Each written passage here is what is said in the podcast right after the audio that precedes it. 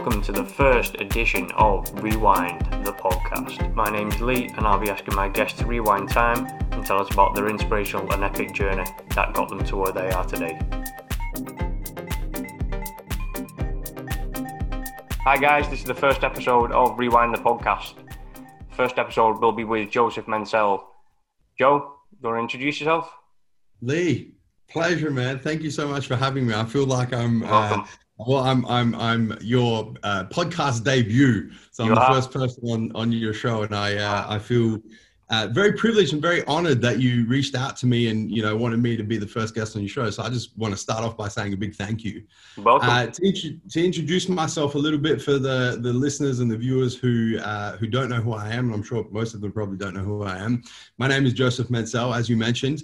Uh, I am the C E O of a couple of companies. Uh, the first one is Massive Joe's, which is a primarily a supplement company based in Australia. So I'm recording at the moment from the boardroom in Massive Joe's headquarters in Adelaide, South Australia.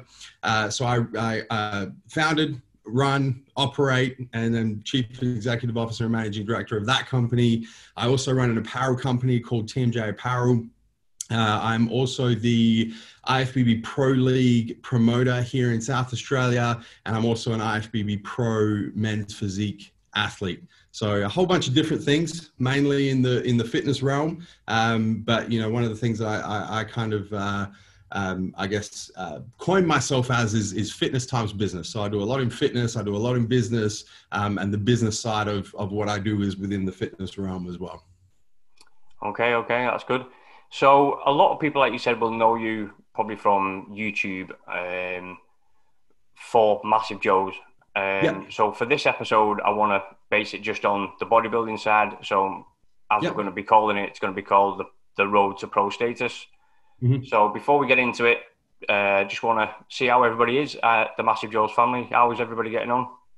Everyone's good, man. Everyone's good. Good. good. good. You know, as good as everything can be. We're, we're recording this, you know, uh, in the, I'm going to say the middle. I hope it's the middle um, or, you know, towards the second half, at least, of the covid nineteen pandemic. Yeah. Uh, but, you know, we're, we're, everyone's happy. Everyone's healthy. Everyone's still good. Loving what they do. It's changed a little bit, you know, the way that we do the things that we do as, as most industries have during this pandemic. But yeah. everyone's good, man. Thank you for asking. Good, good. No worries. No worries. So, one person who I admired in the past at Massive Joe's was Big Neve and Swolbait. What's going on yeah. with them? I've not seen them knocking yeah. around on social media for a while. Yeah, I don't know. I think you'd have to hit them up and say, what do you want to do? You know, it's one of those things though, man, like, you know, when you, when you work within a company and a company culture and an environment where social media is such a big part of what we do, Uh, you, you, I guess you're kind of um, influenced in a way to to use social media more than you otherwise would. And if you're kind of removed or, or move away from that company, that culture and that environment, your incentive to use social media kind of goes away with it. So I guess yeah, that's probably yeah. what we haven't seen Neve and, and Swole, you know, on socials like you used to. And a lot of what they used to do was Massive Joe's related as well. So you'd see him on the Massive Joe's Snapchat, Massive Joe's Instagram, Massive Joe's yeah. YouTube channel, yeah. you know, so a lot of that was was company related content also. Yeah, yeah. So talking to Big Neve, um, I, so we I know that you used to do uh, a day in the life of Massive Joe's yeah. or yourself yeah. or Neve yeah. did one, and I think Swolebait might have done one. Uh, the yeah. last one that he did was back on March twenty sixteen, and if memory serves me right, it was when Neve was asleep under the desk. Yeah, it might have been. It might have been. That's a good memory. That's like that's yeah. almost five years ago now. yeah, yeah, yeah. So, uh, yeah. so just tell us, what's a day in the life been for you like today? What have you been up to? Yeah, man, like my um, uh, definitely a lot different than it was five years ago. That's for sure. um, you know, and, and to be honest with you, significantly different than it was twelve months ago. I've made a lot of changes to what I, uh, you know, what my daily routine looks like in, in the last twelve months, primarily, you know, not just because of the, the covid nineteen pandemic, which I think has altered a lot, a lot of the way that we live our lives, yeah. but I made some pretty fundamental changes in the way I was structuring my days um, towards the end of last year, which ties into the topic of this, this episode, which is the, you know, my, my pro status. And I was preparing at the time for my pro debut at the Arnold Classic Australia. Yeah.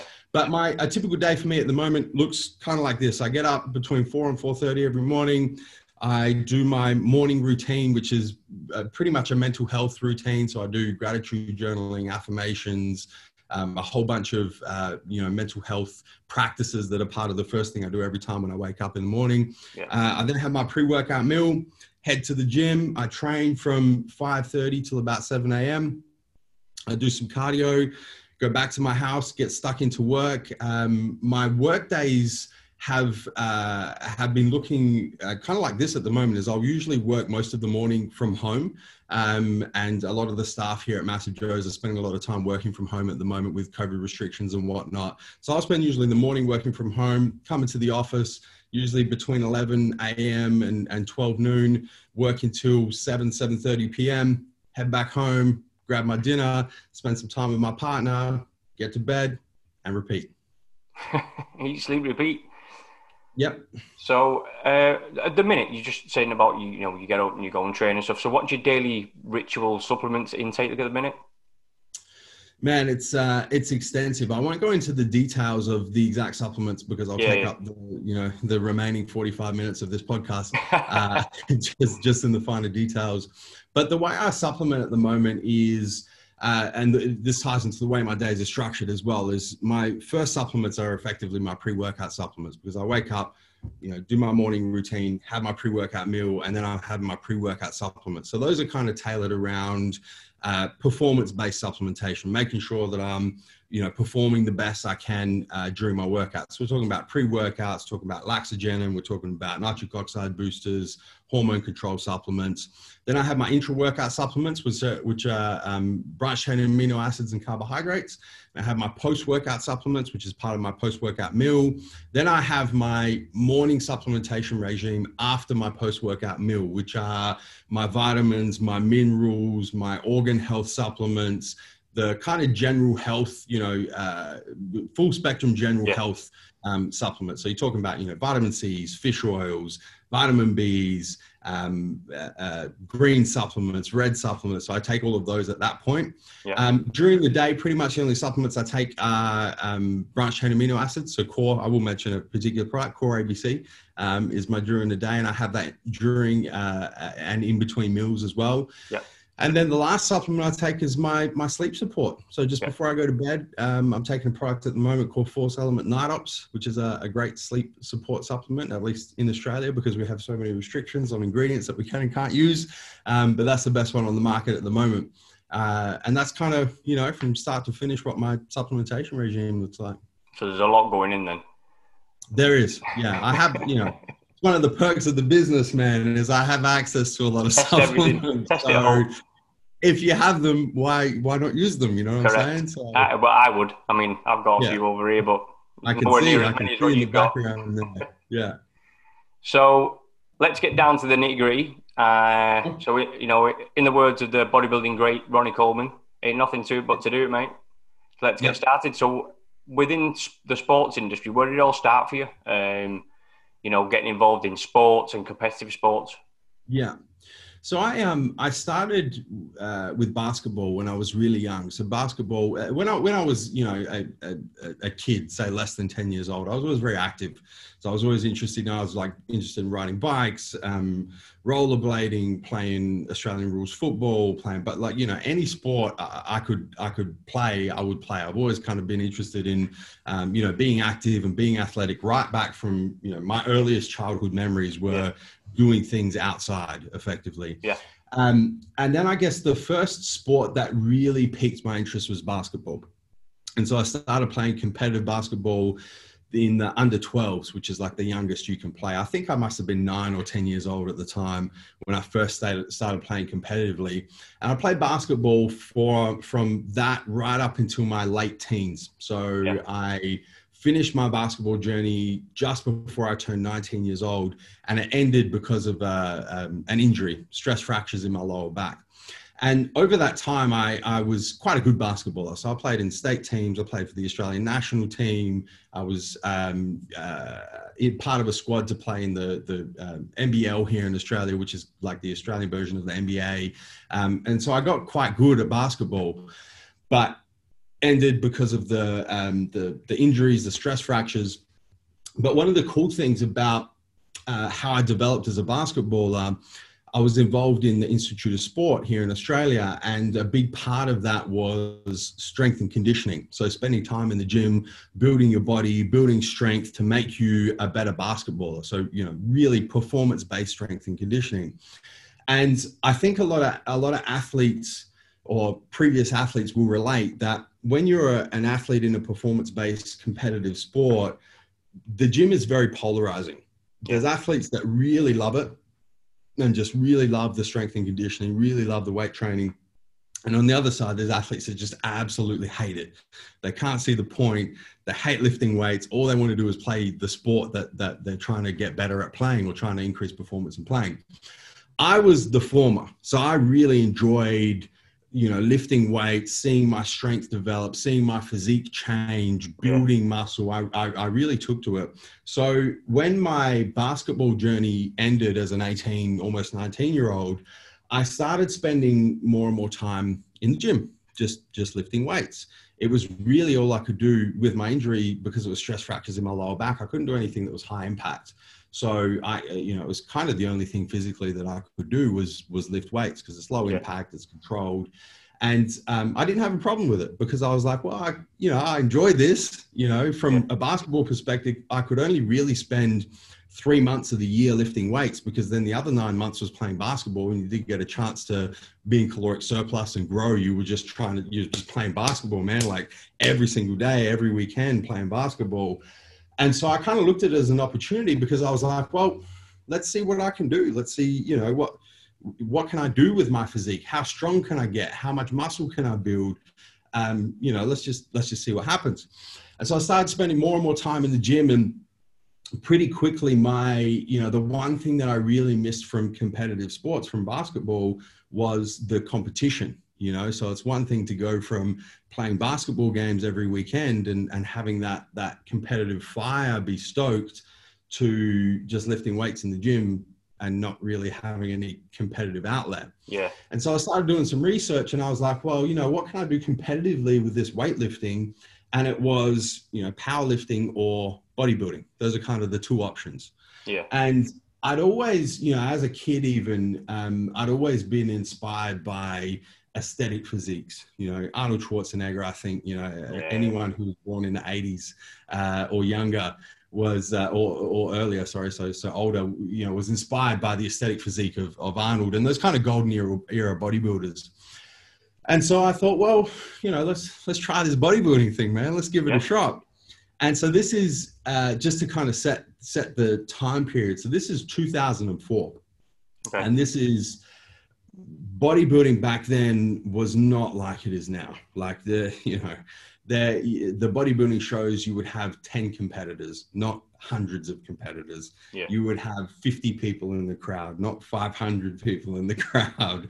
It was very, very, uh, you know, underground, very niche, uh, and, and nowhere near as, as commonplace and as popular as, as it is now. Yeah. But I did some research, and I, you know, I found this local bodybuilding competition, natural bodybuilding competition, and I, I trained for it, and I entered it as a, as a nineteen year old, um, in the junior division, and I did quite well. I won my first competition, and I just, I just got the bug, man. I was just like, man, this is, I just absolutely, you know, the, the, I really enjoyed my first prep, the just seeing how far I could push my body and push my mind, and trying to see where that limit was. How, you know, like how, how, how shredded can I get?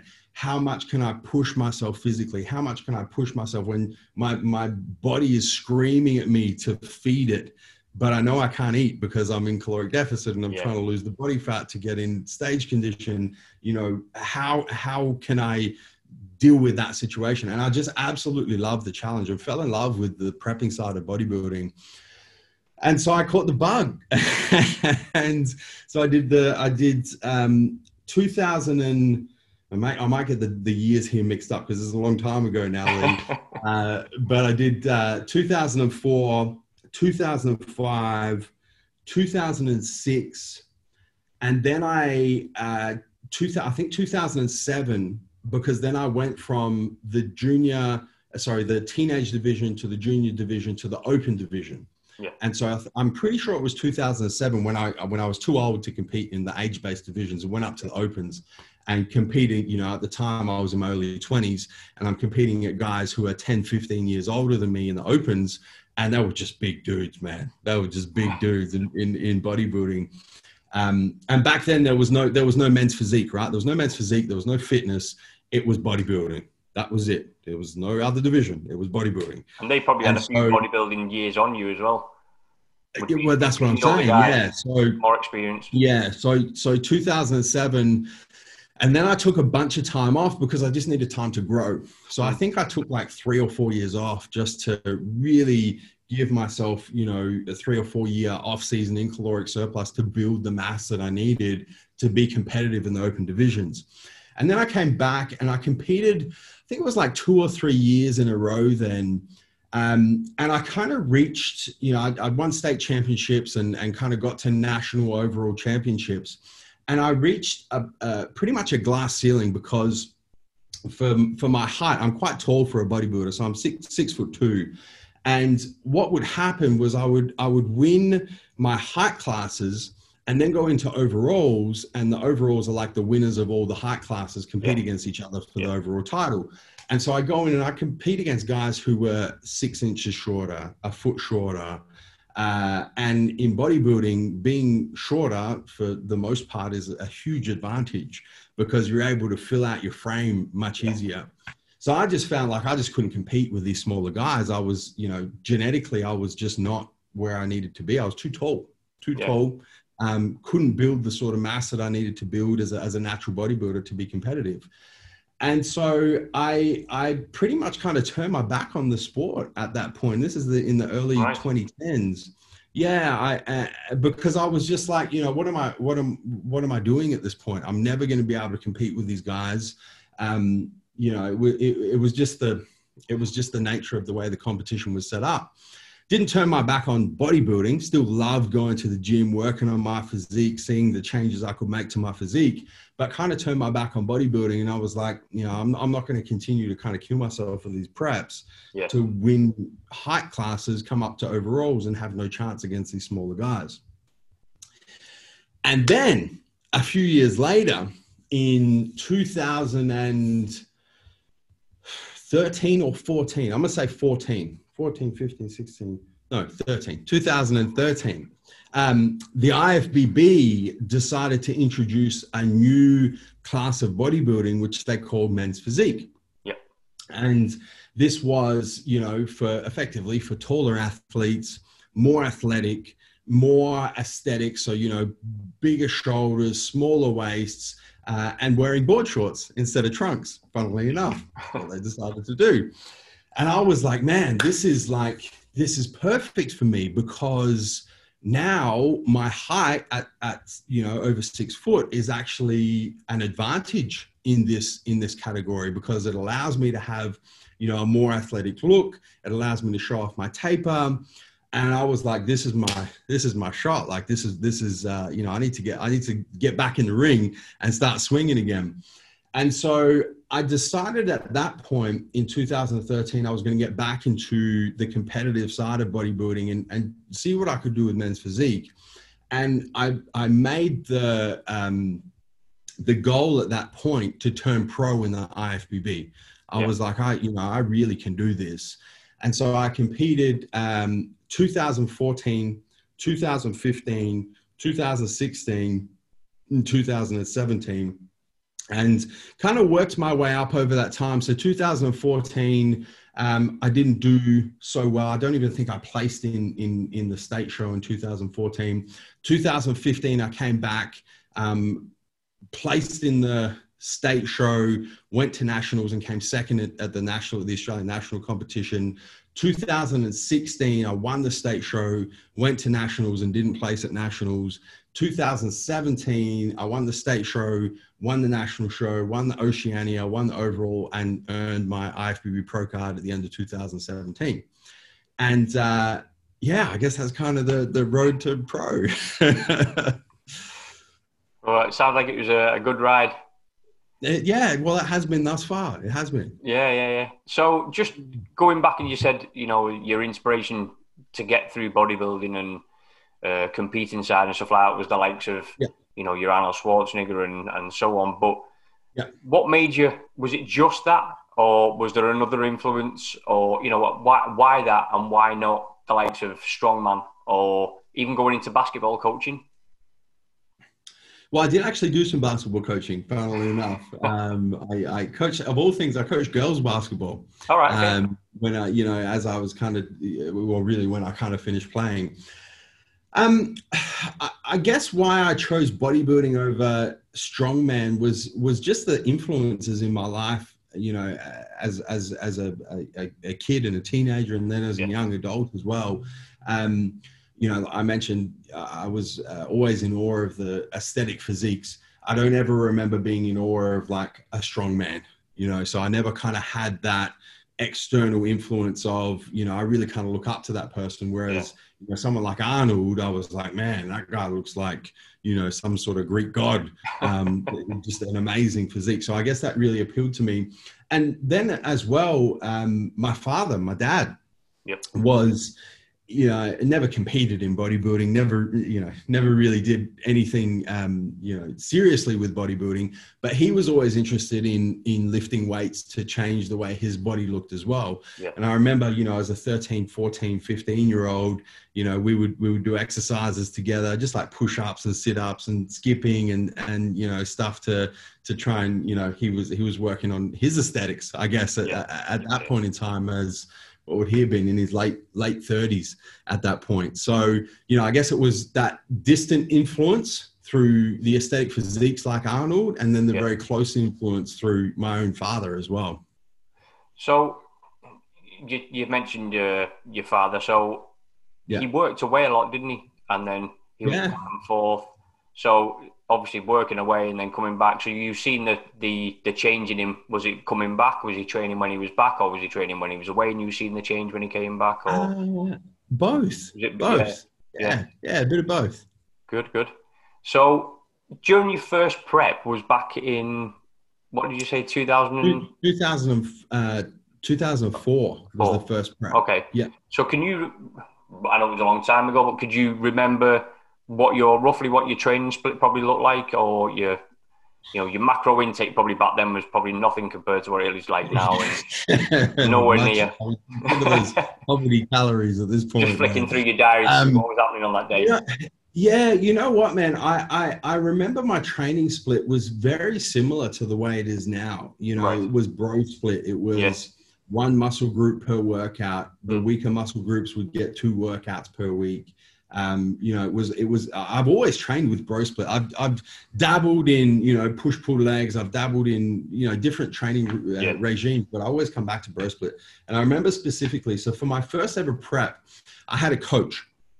I don't use a coach anymore, but for my first ever prep, I had a coach, and he was a former Mister Australia bodybuilder, um, which is, you know, probably why he put me on the bro style split, the bro style diet, you know, yeah. the chicken and broccoli type diet, yeah. that, that sort of, you know, that was the first prep. The, um, you know, in Australia here, we eat kangaroo because it's quite a lean, um, we, we eat our national emblem, but quite a lean meat. So I remember, you know, eating kangaroo and, and mashed potato, well, not mashed potato, but like mashed white potato, yeah. um, kangaroo sausages, uh, chick- chicken and broccoli, chicken and rice, you know, really bro style um, yeah. uh, prep. That first one was for sure. Oof. I bet you the, the, the so the split obviously obviously you're saying is the same, but you know the macro intake is going to be completely different. But what was the supplementation like? Because obviously I know time's moved on a hell of a lot mm-hmm. since then. But was yeah. your supplementation just basics, or yeah. you know was yeah. it? I mean, most most of the stuff most of the stuff that we take for granted now just didn't exist back then. Yeah, you know, in the early two thousands. I think there was like two pre-workouts, and they'll explode and Gaspari Super Pump two fifty, like uh. the two pre-workouts. uh, you know, in, intra-workout aminos at that point were very, very new. Mm. Most people didn't understand them. Most people didn't understand intra-workout carbo- carbohydrate supplementation. There just wasn't, there wasn't the understanding and therefore the availability of the products that there are on the market now. Like most of the stuff I take now didn't exist fifteen years ago. Yeah. It just wasn't an option. If it was, yeah, sure, I would have, you know, I would, I would have utilized the tools, but Absolutely, back then yeah. it just didn't exist. Yeah, so, you know, one hundred percent on that. I think a lot of people probably would have continued to to use what's available to them. Um, and I think at that time, you didn't have Massive Joe's started up at that point, was it? Uh, so, yeah, that was just before. So I started Massive Joe's in two thousand five. Yeah. So yeah. I did my, my first competition was like just before I started Massive Joe's. Yeah, yeah. Um, yeah. And that was really, I guess, the catalyst for, for starting the Massive Joe's business was, you know, I was using supplements that were available, but I wanted to use better supplements. So I started, you know, looking at what was available, particularly in the U S at the time, importing yeah. them, um, and then, you know, selling them to people that were training at the gym, and then selling them to people that were training at the other gyms. And next thing you know, I'm selling supplements out the back of my car to all of the gyms in, in Adelaide. It was, you know, good times, very simple. Back and, that, and, and that's the start of it all.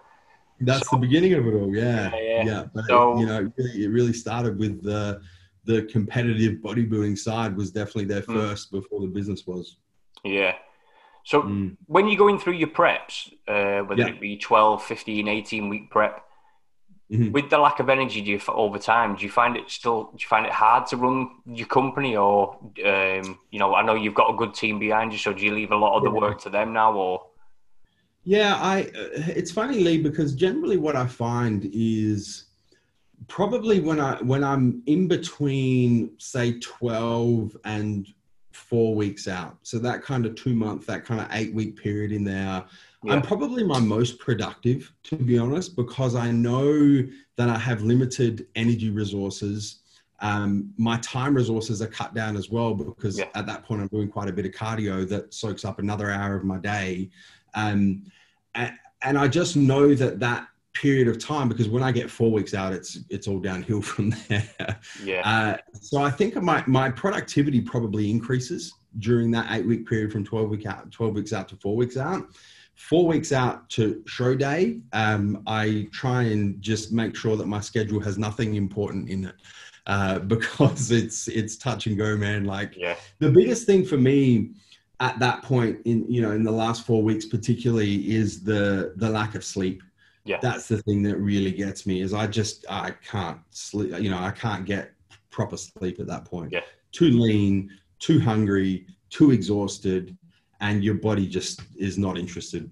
No. so no, that's I, the thing that, that really I, I, I did me. try, I tried um, a, like a twelve week transformation challenge. I don't know, Massive Joe's do the a transformation challenge, but yeah, um, Massive Joe's challenge. I, yeah, yeah. So, so I tried one with the, the local bodybuilding gym here in, in England, and you know, getting down to that last two weeks, it was tough. It's it's really hard, and you know, yeah. I don't know how a lot of yeah. competitors out there, especially pro bodybuilders like yourself, you know, can continue mm-hmm. to do it time after time after time. And then if you've got shows going, you know, you've got a show next week, and then you've got another show in two weeks, and then three weeks. Yeah. You know, it, that's yeah. got to be hard. It's, it takes so much toll on the body.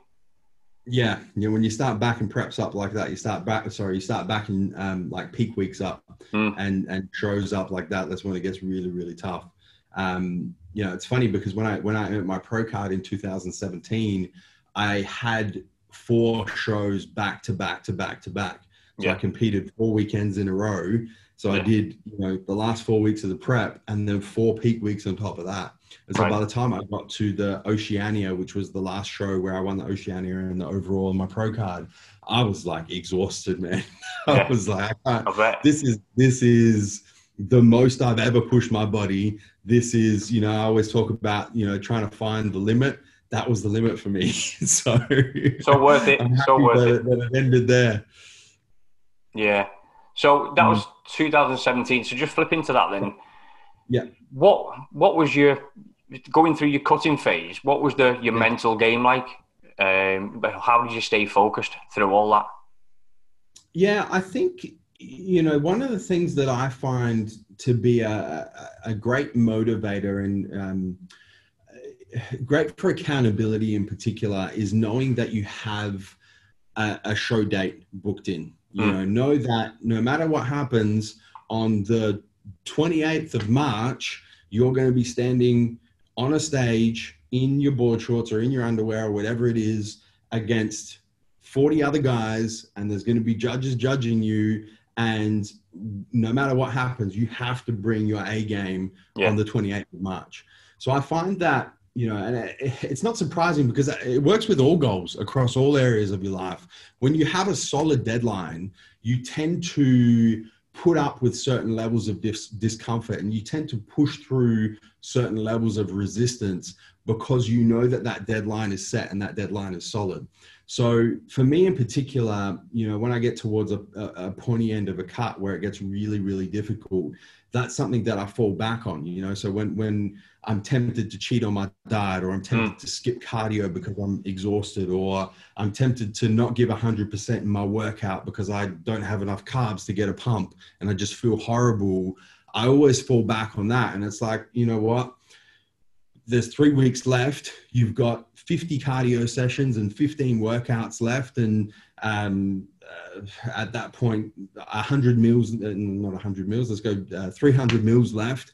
And every single one is counting down to the twenty-eighth of March deadline. Yeah. And no matter what happens, that is the deadline. So are you, do you really want to skip this cardio? Do you really want to cheat on your diet? Do you really want to not give one hundred percent in this workout? Because you know on the twenty-eighth of March, it's going to show on stage. Absolutely. So you know, I find that, that that's a, a big driver of accountability that, that I personally use to get through those kind of difficult situations. Yeah, yeah, one hundred percent. As we've got Joseph Mencel on the show today, let's shoot him a free advert for his business, massive joes dot com. Drop a beat.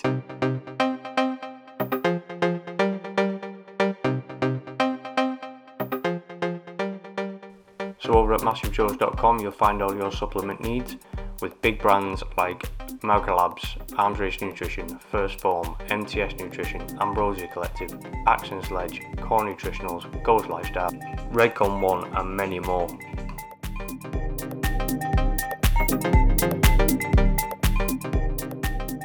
Within these brands, they sell amino acids, creatine, pre-workouts, fat burners, energy drinks, protein, greens, reds, and nootropics.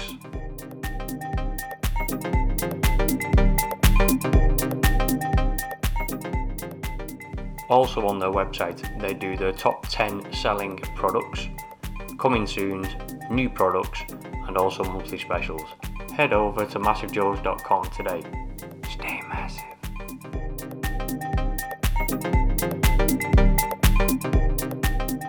So we're in twenty twenty now, and um, over the course of your bodybuilding career, what's yep. been the biggest mistake that you've learned from, and why? Um, I, I think probably consistently uh, is is. And I've made this mistake a number of times, is not giving myself enough time mm. to prep for a show. Um, you know, I, I think that, you know, we tend to to think that we can, you know, get ready for a show in twelve weeks or fifteen weeks or twenty weeks or pick a number, whatever it is. And you, at the start of the prep, you kind of, you're like, you know, I've got twenty weeks, I've got fifteen weeks, I've got twelve weeks. And before you know it, you've got eight weeks, and then you've got six weeks, and then you've got four weeks. And you know, I think that there's a tendency to kind of be a little bit behind the eight ball because you think you've got all the time in the world, um, and effectively the you don't give yourself enough time um, at the end of the day to get in the best shape that you need to get in. So you're yeah. trying to play catch up a little bit, and that's a mistake I've made on multiple occasions. So now, you know, I'll always give myself at least twenty weeks. That's the bare minimum, is twenty weeks, because yeah. the more time, the better, right? The more time you have to correct mistakes, the more time you have to deal with little injuries that come up, because they always come up. Um, you know, the more time is, is better always. And I always make sure that in that twenty weeks, as soon as I flick the switch that it's prep time, yeah. it's prep time, yeah. you know? So I'm thinking, if I waste week twenty to nineteen, when I get two weeks out, I'm going to wish I had that week back. Absolutely. If I, if I waste week twelve to eleven, when I get three weeks out from a show and I'm not in shape, I'm going to wish that I didn't waste that week. Mm. So, you know, that that's probably the biggest mistake, and something that I, that I can continue to learn from, um, but something that I'm very aware of when I go into preps, for, you know, from now moving forward. Yeah. Do you cheat on your diet regular? No. I no. used to when I was when I was an amateur. Yeah, yep. yeah. When I when I was an amateur, I used to have a cheat meal every week, uh, and then I turned pro. And funny things happen when you're going up against the best in the world. You go, well, you know what? I'm trying to find another level with my physique, and yeah. I don't really need that cheat meal anymore. So, yeah. um, no, from now and when it's you know when it's twenty weeks out from a show, no cheat meals. Happy days. So, mm. talk to us about two thousand seventeen. Big year for you. Mm. Full scoop of titles, uh, yep. as well as your pro card. Yeah. Talk us through that. What was it like? What was the feeling like? You know, it's funny, man, because I think but before I talk about twenty seventeen, I, I need to kind of revisit twenty sixteen. Okay. Because, so what happened in, in, uh, in twenty, uh, sorry, let me go back, you know what, let me go back to twenty fifteen. So right. twenty fifteen, and I think I messed this up when I told the story earlier on. So twenty fifteen, won the state title, went to the Australian Nationals and came, um, uh, sorry, not, the, it, it was the Nationals, but it was actually the Amateur Olympia. Right. So uh, twenty, yeah, twenty fifteen, won the state title, went to the Amateur Olympia, and I placed third at the Amateur Olympia. And a lot of people at that time had me winning the Amateur Olympia. It was very, yeah. it was touch and go, you know, yeah. as it always is in any subjective sport. So anyway, so I go then the next year, two thousand sixteen, I win the state title again. I go to nationals and I'm like, this is like, this is my year, man. Like I, you know, I, I placed third at the Amateur Olympia, uh, which was a, which was a, an international competition. So people from all over the world. And now it's the Australian Nationals and I'm winning this Nationals. I'm winning my pro card. So twenty sixteen, I go to the, uh, win the state title, go to Nationals. And then at Nationals, I didn't even place. So I didn't place top three. I didn't place top five. I didn't place top ten. I did not even place. That must have absolutely was, sucked. Well, it, it, the reason why it really sucked is because in the call outs, I mm. was being called out and moved dead center, like every single call out. I've still got the footage and I, I haven't watched it for a while, but I remember watching it and I was like, like, and you, you know, when you see enough bodybuilding shows that if they, you know, whoever they call out, they're looking for placings. Yeah. If you get pulled dead center, they're looking like you're, you're number one. That's effectively, as soon as you get pulled dead center, you're number one, they're comparing other people to you. So I finished the prejudging and I'm like, you know, this is my year. Like I'm, you know, I'm, I'm, I'm winning this show and I'm winning this pro card. And then, you know, I remember being backstage and they're calling out the, you know, the top ten, the top five, the top three, and they didn't call my name. And I was just like, man, like I, I, I, I didn't know, I was, didn't know how to make sense of it. Yeah. I was like, this is ridiculous, you know, and it was such a huge step backwards to go from multiple state champion, you know, second at Nationals two thousand fourteen, third at the Amateur Olympia two thousand fifteen, to not even placing two thousand sixteen. Um, you know, I was, I was really, it was really disheartening for me, but got my shit together and went back two thousand seventeen. And, uh, you know, it, it's funny because after everything that happened two thousand sixteen at Nationals, I went into two thousand seventeen with no pressure. Yeah. Because, you know, as I progressed through the sport, there was a certain amount of pressure to, to do well. You know, people were watching you, you're kind of quote unquote next in line to get your pro card. And I went into two thousand seventeen with, with no pressure because I was like, well, what's the worst that can happen? It happened in two thousand sixteen, you know, yeah. Yeah. Nationals didn't even place. So I was like, well, you know, like whatever happens, happens. I'm just going to enjoy this prep. I'm going to push myself as hard as I can possibly push myself and just see what happens. And so, um, yeah, so two thousand seventeen won the state title again. So that was the third time in a row. And then um, went to, uh, actually went to a, another federation and did their show. Just and then um, went back to the Nationals and won the national show. And at that point, I was like, wow, this is pretty cool. Um, and then the week later, went back to the Oceania, won the Oceania, and then, you know, won, won my pro card. And I just remember, I'm so happy because I, I, I caught the moment on video. I had um, backstage with me, I had uh, Steve Mills, I had had Neve there, yeah. and I had Josh Blake there as well. Um, you know, two of two of my uh, closest friends and guys that used to work in the Massive Joe's business. And they filmed the whole thing. They filmed me coming off stage, and you know, they filmed me. You know, just the the they captured the the moment of just complete elation and complete bliss of of when that happened. And it was it was such an amazing feeling for two reasons. Firstly, because it was a goal that I'd set myself, you know, back in two thousand thirteen, and I'd been working towards two thousand fourteen, two thousand fifteen, two thousand, you know, I, it was a five-year goal that I've been working towards, and, you know, to finally achieve that goal was, yeah. was, was such a huge accomplishment. And I think secondly, because I had no expectation, yeah, you know, there was no pressure, there was no expectation. There was, uh, you know, there was, it, it, it was almost like it was completely unexpected. Uh, yeah. Funnily enough, it's kind of weird how that happens, but you know, it was, it was such an amazing feeling, um, you know, to finally earn that, that, that status and, and, you know, to finally say, you know, I am one of the best men's physique athletes, not just in the country, but on the planet. Yeah. Um, you know, it was, it was, it was great. I get, I still get like chills and shit talking about it. So good, good. So, sorry about that. Um, so moving on to two thousand eighteen, what happened with yep. the I F B B Pro League? Mm-hmm. So how did that come involved with yourself? Because you mentioned that at the beginning of the podcast. How did the, the I F B B Pro League, you know, contact you about promoting? yeah, so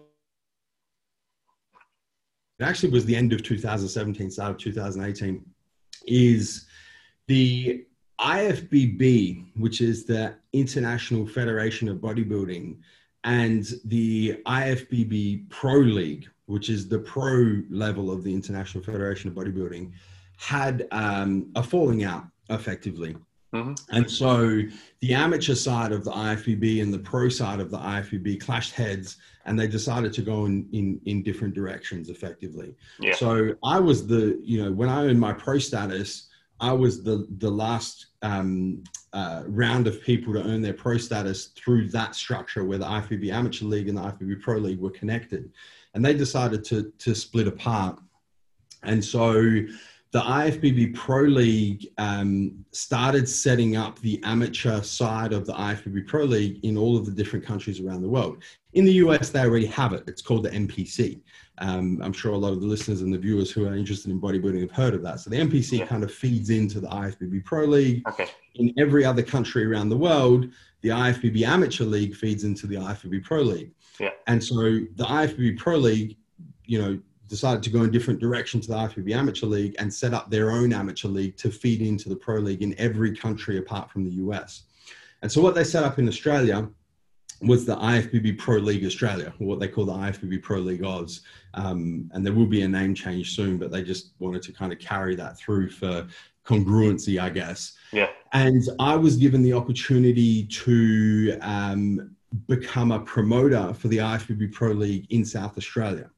Um, our national president is a man um, by the name of Tony Doherty, yep. very well known in bodybuilding circles around the world. And so he runs the I F B B Pro League Australia nationally. And um, I'm business partners with him in South Australia for running the I F B B Pro League amateur in South Australia. So that, that yeah, so that's, so with that role, what, what, yep. what would you do? How would you help them promote it, or? Is it just so social media stuff? I run the shows. Oh, do you? Yeah. Right, okay. Yeah, yeah, yeah. I run the shows. We, all, you know, my uh, Massive Joe's, my company, we organize the shows from the ground up. So we're picking the venues, we're running the backstage. I personally M C the shows. Um, right. We do everything for the athletes. We do all the posing workshops. So we, you know, we effectively run the I F B B Pro League uh, here in South Australia. Cool. Cool. That's something something different, isn't it, than just continuing a, along the bodybuilding route and just move on to a different, you know, promotion part on the, the new yeah. the new yeah, stage. It's cool. I enjoy it. I enjoy it. Good, it's, good. It's, it's my my little way of kind of giving back to the sport that's given me so much. Yeah. So mm. moving forward onto two thousand nineteen. Yeah. With your prep, mm-hmm. of now. Then COVID hit. You yeah. know, it was a week before the show. They shut it down. A week yeah. before. I mean, I, I yeah. seen it on your social media and I was like, oh my yeah. days. Couldn't believe it. I mean, I felt really bad for you. Yeah. I, I just couldn't yeah. believe it. Yeah, well, it's it, it's funny, Lee, because so I turned pro at the end of two thousand seventeen, right? So the, the show was uh, the last weekend in October two thousand seventeen. And the, so then I decided to take two thousand eighteen off to to grow my physique, because going from the amateur, you know, to be being the top amateur to being the bottom pro is mm. a massive step. And yeah. so I know, I, you know, I knew that I needed at least a full year of off season. You got to remember, I'd been competing back to back to back for five years to earn my pro status. So I'd never really given myself a proper off season to grow yeah. and, and really make substantial changes to my physique. So two thousand eighteen, I took off intentionally to, to develop my physique. two thousand nineteen, I started my prep at the start of the year, and I was going to make my pro debut in California. So I was going to do the San Jose Pro, yep. then I was going to fly up to the Midwest and do the Chicago Pro, then I was going to fly up to Canada and do the Vancouver Pro, and then hopefully qualify, get enough points to qualify for the Olympia and do the Olympia in September. So two thousand nineteen was going to be my pro debut year. That was my yeah. shit, man. I was going in. Um, and so I started my, I started my prep, and um, my uh, marriage broke down. Um, right. Not as, not as a, not as a result of the prep. Obviously there's a whole bunch of issues, but uh, you know, obviously that was more important to me to, to deal with Yeah, yeah, yeah. Um, everything that comes along with, you know, the, the breakdown of a marriage. Yeah. So I put the prep on ice. I was like, you know, I thought twenty nineteen was going to be my year. It's not going to be my year. So I kind of put it on ice, all good, dealt with everything that I needed to deal with in my personal life, and, and you know, um, got some stability back there. And then at the end of two thousand nineteen, I... Um, got invited to compete at the very first men's physique pro show at the Arnold Classic Australia. And I was like, cool, let's do it. This is, you know, this is, this is cool. Maybe this is, maybe this is what it was meant to be. Maybe perhaps, you know, I was meant to make my pro debut on home soil in Australia in the very first ever men's physique pro show on Australian soil. Yeah. So I started my prep um, at the end of two thousand nineteen, went all the way through to prep. The show was uh, the third weekend in March was the, the date of the show. And so I get to, um, the show was Saturday. So I get to the Sunday before the show. So I've started my peak week. I'm one day into peak week. And this is when all the shit starts going crazy with COVID, yeah. right? This is when, you know, they start putting restrictions in place. You can't have more than a thousand people at an event. And then the next day, you can't have more than five hundred people at, at an event. The next day, you can't have more than fifty people at an event. And then the day after that, all events are canceled. And then a week after that, the whole country's going into lockdown. All the borders are, and it just completely escalated. So I went from the Sunday before the Saturday that I was going to compete. I got one week into peak week, and I got a call from Tony Doherty, who's the promoter Um, for the Arnold Classic here in Australia. And he said, Joe, I got some bad news. The show is not going ahead. Um, we decided to pull the pin. We we can't run this pro show. And I was just like, oh, completely devastated, man. Yeah, but- because not only had I, that was a, that, that was, that prep was a twenty-six week prep. So I've been prepping for six months to get six days out and then be told that I was not going to be able to compete. And then the bad thing was they shut all the borders. So I couldn't even go to the U S and do yeah. a show or go to another country. And it was like, that was the end of the line. twenty-six weeks of prep to get six days out and not be able to make my pro debut on the back of pulling out of my pro debut in two thousand nineteen because I had issues in my personal life yeah. that I had to deal with. Yeah. So I was just like, well, this is the universe saying it's not meant to happen. So, so here we are, three years after I own my pro card, and I'm still waiting to make my pro debut. But it'll happen. It'll so happen. How long does a pro card last before it expires? Doesn't, forever. All right, okay. All right. Yep. That, yeah. Yeah, I, I wasn't yeah. sure whether it had an expiration date on it or not. No. Hey, man, I'd love to go back into the amateurs just to be able to compete, because the problem, the problem at the moment is, Lee, so as an Australian here in Australia – The only pro show we have is the Arnold Classic Men's Physique Pro Show. That's it. There's not going to be an Arnold Classic for the foreseeable future. It's not going to happen. Right. So there are no men's physique pro shows that I can compete in in my home country. Right. But I also can't travel outside of my home country. Yeah. Right. I can't travel to the U S because they won't let me back into Australia while yeah. COVID, while the pandemic's on. So I actually, I don't have a show to compete in at the moment. Even if I want to start another prep and go and compete in the show, I can't compete in the show. There isn't one that I can do. So I'm kind of, you know, stuck at the moment. That's why I said, if you want me to go back into the amateur league, at least I, yeah. I can do a prep and I can yeah, actually absolutely, yeah. At least you had something to look forward to. So you're just looking yeah, at the business it. and the scope of what's going forward. So yeah, yeah. What, what's, what's it looking like now for, for yourself um, as a pro bodybuilder? What's, what's next on the agenda for you? Yeah. So man, I'm, I'm, you know, I'm just kind of treating it as, as a big off season at the moment. So, okay. you know, I'm continuing to work on my, my weak muscle groups, my chest in particular, um, you know, my back width, my arms, bring those back, bring those up into proportion with the rest of my physique. I'm trying to stay in really good shape. So I'm trying not to get too fat um, yep. because I don't know when the next prep is, you know, when I'm going to need to start the next prep and, and, yeah, and absolutely, yeah. switch. But, you know, the, the thing is, man, is I've always looked at bodybuilding as a, as a marathon, not a sprint. You know, it's yep. one of these things is, you know, it's, it's not, it's not a hundred meter or a two hundred meter race. It's a, you know, forty-two kilometer race. It's a very long journey. And I've always considered bodybuilding that. So for, you know, from my timeline, I know physically I've got ten to fifteen years of being a pro level athlete before my body start, you know, before old age kicks in, or yeah. not old, middle age kicks in, and the body's not able to do what you want it to do um, to reach that level of performance. So I look at it like I've got ten to fifteen years left. This pandemic is not going to last for ten to fifteen years. So, you know, I need to take good care of my body. I need to take care of my prehab. I need to stay in good shape. I need to keep developing my physique, and my time will come.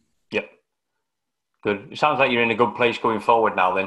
Uh, yeah, like you said, you know, keep, yeah. keeping your eye on your weight, keeping your eye on, yeah. on everything going forward, and hopefully the next show will come along sometime soon.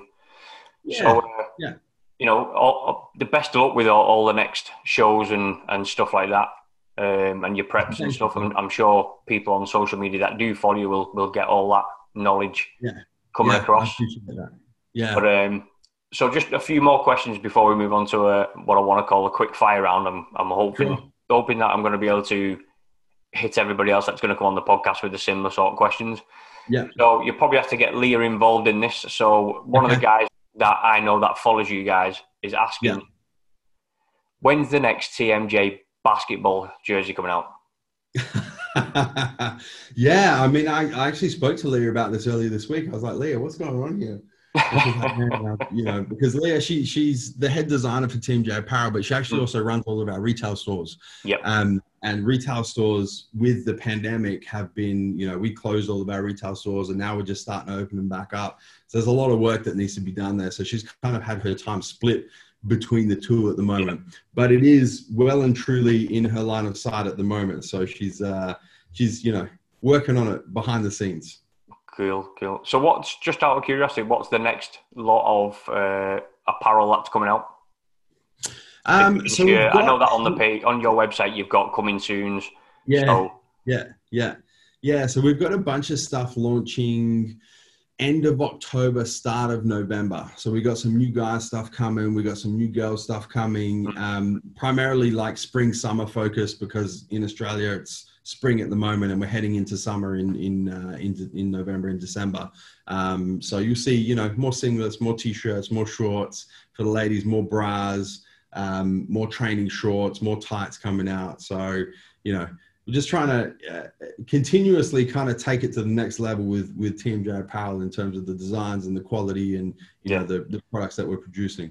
Yeah, absolutely. I mean, you know, I've got quite a bit of T M J apparel. I've got vests, I've got stringers, I've got T-shirts, I've got shorts. Yeah. I love it. I think it's it's great, great material, great fit. Um, yeah. Can't can't speak highly enough about it. A lot of my friends Thank have got it. So just moving away from uh, Massive Joe's um, and the T M J apparel for, for the next question. Yeah. So would you move, this is a question from me that I thought about the other day, but would you ever make the move to go and coach maybe a teens basketball team or little league yeah, team or something like that? I don't that? think so, man. It's very, you know what, it's it's really difficult for me, Lee, to, to be involved in basketball because it was such a big part of my life yeah. for most of my childhood and, and all of my teenage years. And yeah. I have such deep-seated emotions with basketball. And when I, you know, I like, I, I don't even really watch it anymore because, uh, you know, it's, it's, it still really kind of hits my heartstrings, to be completely honest. It's very difficult for me because I just want to play, you know, I just want to play. And then I get upset because of the injuries that kind of ended anything I could do with basketball. And, you know, it is what it is. It's life, it is. Right? I, I see you've got a, is it a half court, N B A half court in the, in the we warehouse? Do. Yeah, we do. Yeah, yeah, of course, of course. Crazy. So, um, So, yeah, no, another question that I've, I've been dying to ask is, mm-hmm. you've trained with some of the biggest bodybuilders over time, you know, the biggest, baddest, fittest, you know, bodybuilders. Yeah. And yeah. the likes of Ronnie Coleman, Steve Cook, Flex mm-hmm. Lewis, C T Fletcher, Rich Piana, you know, Doug Miller, Mark Lobliner, so many on the, the cards that you've you've trained with. Mm-hmm. Who would make your top three? There's probably people that I don't know of that you've trained with, but who would make your top three? All right, I'd have to go. Number one would be Kai Greene. Right, okay. Yeah. Uh, I, I, I, the the back workout that I did with Kai Greene in um, Brooklyn, in New York, mm. was it's on the Massive Joe's YouTube channel. If you yeah. Google Massive Joe's Kai Greene back workout, it'll come up. Um, uh, words cannot describe uh, how ridiculously intense that back workout. I like. I still think about it now, and I'm like, I can't believe I survived that. Um, so definitely Kai Greene would be number one. Probably number two would be Doug Miller. Um, Doug just trains, you know, with a level of intensity that, especially from a natural bodybuilder, is just very, very rare. Um, and he, you know, he trains very intelligently as well. So I'd probably put Doug as number two.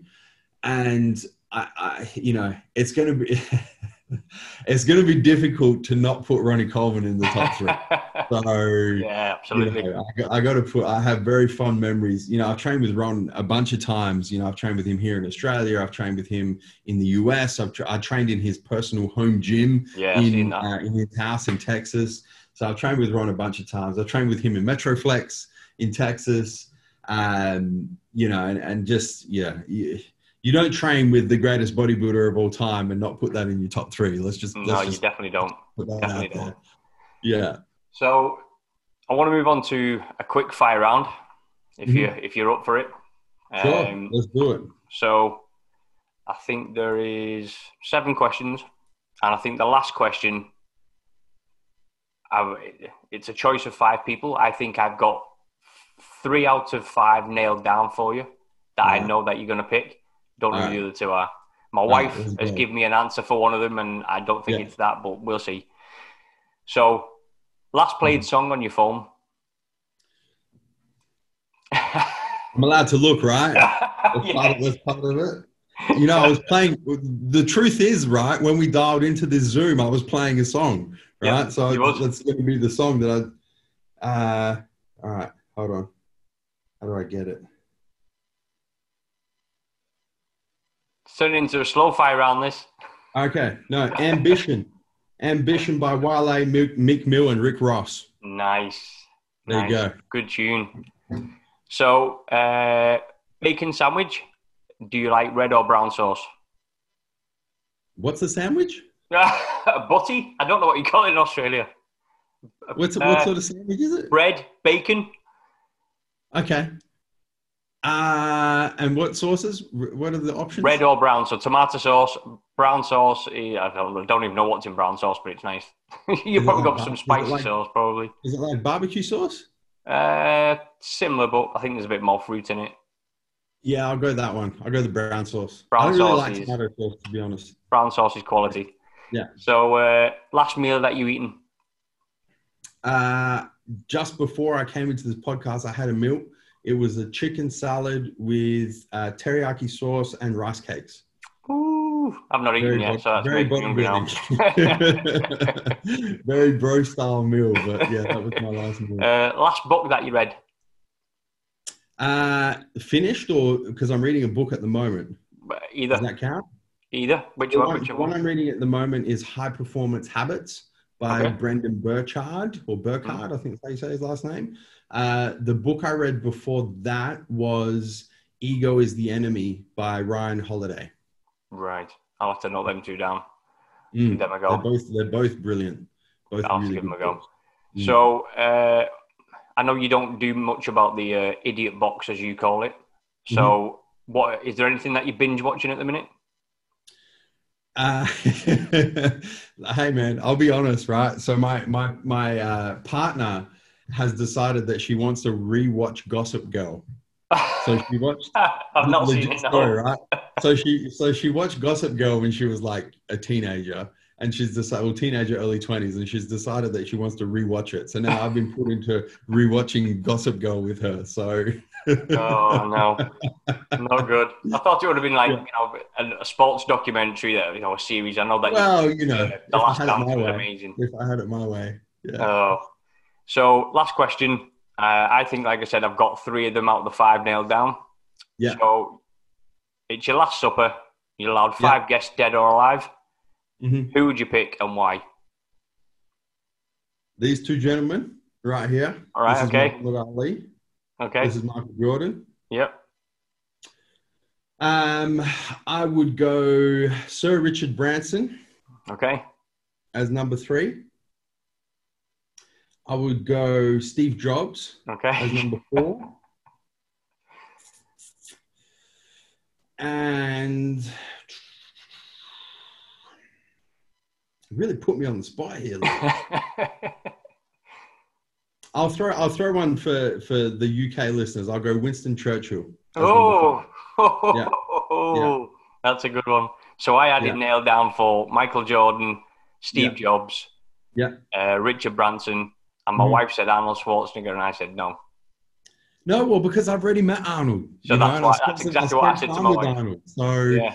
I, you know, like I'd, I'd, I'd, I'd, rather, I'd rather have dinner with people who I've never met before and probably would never have a chance to meet otherwise. So, yeah, yeah. exactly. So that, that, that's exactly what I said to my wife. I was like, no, go. won't be Arnold. He's met him a number of times. They've had conversations, yeah. you know. There's yeah. probably not much left to say at the, the dinner table. Yeah, exactly. So, anyway, thank you very much, Joe. Thank you, Lee. Uh, before we go, uh, just for the viewers and the listeners, uh, just yeah. want to throw any of your handles out there where they can find you.